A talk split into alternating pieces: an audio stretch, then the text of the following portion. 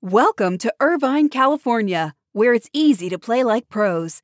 At the heart of Irvine's competitive culture is Great Park, the region's premier 194 acre multi sport complex, equipped for youth teams to Olympians and everything in between. Plus, Great Park's expansion is underway.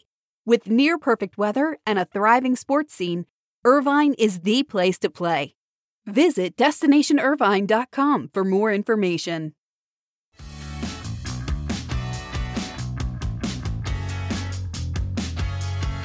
We had a couple of routs in the MLB League Championship Series games last night, and plenty of choice viewing across the NBA and NHL. But the highlight of the night was a field storming in college football as App State upset 14th ranked Coastal Carolina with a field goal as time expired at the Rock in Boone, North Carolina. I bet that killed the buzz at a Chanticleer's watch party at an Upper East Side bar in New York City as the Mullets invaded Manhattan. Good morning. It's Thursday, October 21st.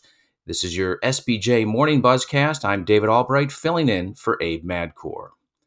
Candy Digital has completed a $100 million Series A financing round, which values the Fanatics owned NFT platform formed early this year at 1.5 billion. The funding round was co-led by Insight Partners and SoftBank Vision Fund 2.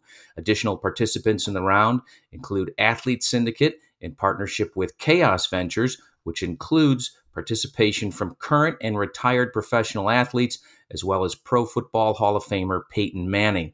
Candy plans to use the new funds to integrate new sports relationships and accelerate the growth of its global team and capabilities across its creative content studio, user experience team, and marketplace platform where fans can buy, trade, sell, and store their NFTs. The company's current partners include MLB, the MLBPA, the Race Team Alliance, and several college athletes. The funding round follows Wednesday's news that Candy is launching its beta platform where fans can purchase officially licensed MLB NFTs. The NFL has seen an 11% viewership increase over last season through week six, with games averaging 16.6 million viewers when combining TV and digital. Overall, NFL games account for the top 33 shows on TV since the beginning of the season.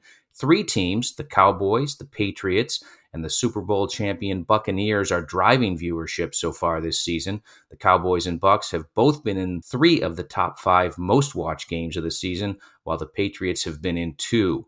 Sunday's Cowboys Patriots game, which went to overtime, drew 23.2 million viewers on CBS and ranks as the fourth most watched game of the season across all networks. Cowboys Pats, when combined with the Kentucky Georgia game on Saturday, delivered CBS the most watched program on all of TV for both weekend days. CBS also drew just under 7 million viewers for the Jags' late win over the Dolphins on Sunday morning, marking the most watched NFL London game on any network in five years. U.S. Soccer President Cindy Parlow Cone told the audience at Wednesday's SBJ's Game Changers event in New York City that the U.S. is strongly considering bidding for either the 2027 or 31 FIFA Women's World Cup. The last time the U.S. hosted the Women's World Cup was in 2003. Parlow Cone said that the next 10 years worth of events which includes the North American hosted 2026 Men's World Cup, along with the 2028 Summer Games in LA, is a runway here that is unprecedented.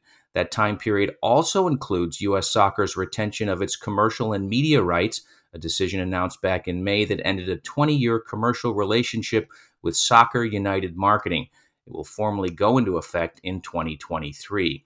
And while we're talking World Cups, the U.S. publicly launched its joint bid to host the Men's Rugby World Cup in 2027 or 31 and the Women's Rugby World Cup in 2029. It marks the first time a nation has been on both Rugby World Cups together, and if the bid is successful, it will mark the first time the men's tournament is held in North or South America. The group anticipates 4.1 million fans would attend the events in the U.S. The focus right now is on stadiums with a capacity of 50,000 or more. USA Rugby World Cup chair Jim Brown said that they expect 10 to 12 stadiums to be used for the men and 6 to 8 for the women. Riot Games is set to open two new remote broadcast centers in the coming years in Seattle, Washington, and Dublin, Ireland. A third in the Asia Pacific region will be built in the next year plus, though that location isn't public yet. This all falls under Project Striker, which is Riot Games' ambitious plan to create an all encompassing broadcast operation that spans the globe and supports its growing esports content output. Riot estimates the facilities will cost around $15 million each to build, with annual operational costs of 10 million. Dublin based Henry J. Lyons served as the architect for both facilities. Tech lead Scott Adametz, who was previously with the NFL and designed the Pac 12's broadcast center about 10 years ago, said that at launch, the Riot RBCs will be capable of six simultaneous productions per facility at any one time, a number they also plan to scale. And because of the time zone dispersal of the three RBCs, one of them will always be on as Riot events take place around the world.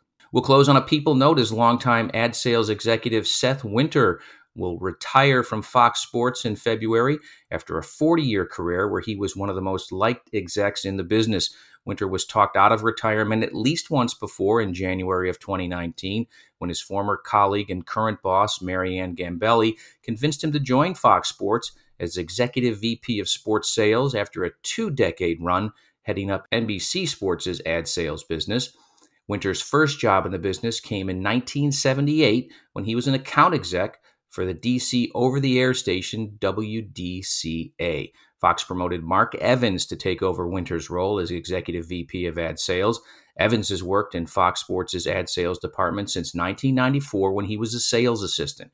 He will report to Gambelli and work closely with Fox Sports CEO and executive producer Eric Shanks. Quick programming note to check out the latest episode of the Marchand and Ourand Sports Media Podcast, brought to you by the New York Post and Sports Business Journal. Subscribe today on Apple, Spotify, or wherever you get your podcast. And that's your SBJ Morning Buzzcast for Thursday. I hope everybody has a great day, and we'll see you back here tomorrow morning.